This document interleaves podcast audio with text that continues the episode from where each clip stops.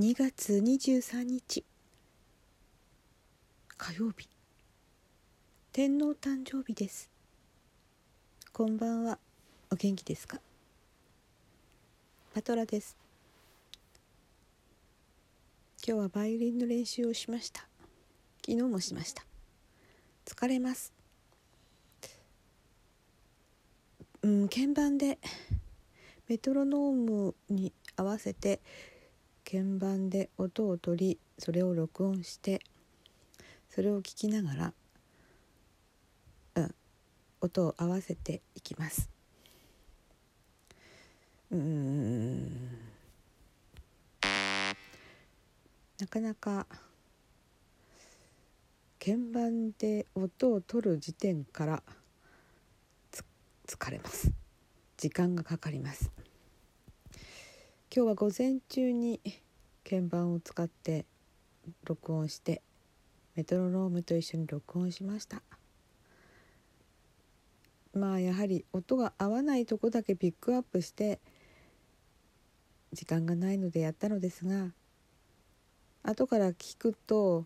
どこやってるんだかなんだかよく分かりません。やっぱり最初から通してやるなら録音するということの方が良さそうです。でもなんか時間がないなと思って端折ってしまいました。よくないかもしれません。でも仕方がないかもしれません。先週よりかは音が分かるようになりましたが、一箇所だけすぐにそこに指がいかない、練習が必要だということです。なかなか難しいものです。でも真面目にやっておりますという自分を、何かこのけなげに思うところがまだまだ甘いですけどもね。はい。ところで先日、ドラマ何だったっけな、ちょっとドラマリーディングを見に行ったということをお話ししましたが、それを誘ってくれた友達が痛く感激し、とても面白かったと感激し、出演者さんも大変なかなか良い声で素晴らしかったんですけども、出演者さんの一人は私たちの朗読サークルのお仲間さんが、出るということで、応援という形で、お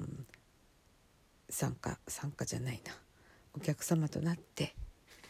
応援しに行ったというところだったんですけれども、なんと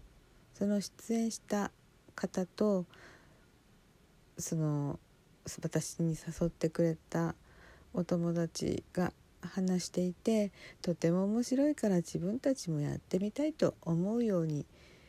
なんかそういう運びになったようです。それで今日 LINE が来まして、パトラさんも一緒にいかがですかっていうお誘いでした。笑える朗読劇っていうのをやりたいそうです。でも今の朗読サークルの方向性とはちょっと違うので、別に日を作って月に1回練習したいとのことです。それに私は誘われました。なかなか時間が取れないのでどうしようかなと思いましたけども、行ける時に行ってみようということで OK しました。それはそれで別に流されたわけでもなく、実は面白そうだから私もやってみたいなとは思ったのですが、いかんせん時間の調整がどうなるのかなと不安があったわけです。その前にそのお友達は、次バイオリンのとフルートを合わせる練習をいつにしようって、そういう日程を言ってきたので、今月はもう無理なので、来月の7日あたりにバイオリンとフルートを合わせるということにしました。そして来月そのドラマリーディングも加わって、会議もちょっと入っていて、なかなか3月は埋まっていきますね。今月の末にはもう一つの高校のグループの お茶のお稽古があって、それも月に1回あるので、月に1回というものも数多くなると月に何回もなってしまうような気がして、ちょっと恐ろしいです。でもまあいろいろとお誘いに乗っていくのもいいかなと思っています。昔大学生の頃にキャラ変したような私になって何でもかんでも拒絶することはないと思います。もうそんな時代は過ぎました。お誘いがあるだけ幸せだと思っています。本当にいや誘ってくれるなんてねえ、私滑舌も悪いしなんでなんだろうと思いますけども、まあ人数合わせかなとも思いますので、協力してあげますという思いです。さて、給湯器が壊れて、それを、新しくしてもらいました。で、管理人さんに今朝会った時に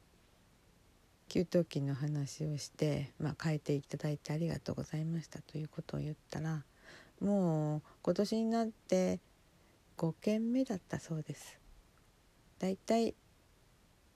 みんな壊れる時期は似たような感じで、この 2,3 年の間で壊れていったということです。だいたい15年が寿命のように聞いています。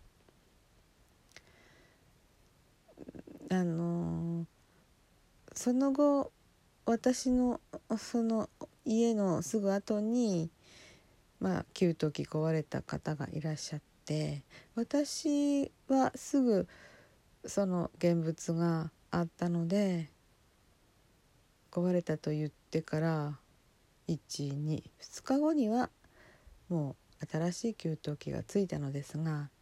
今回の方は在庫がないということで1週間かかるそうです。パトラさんのところは幸運にも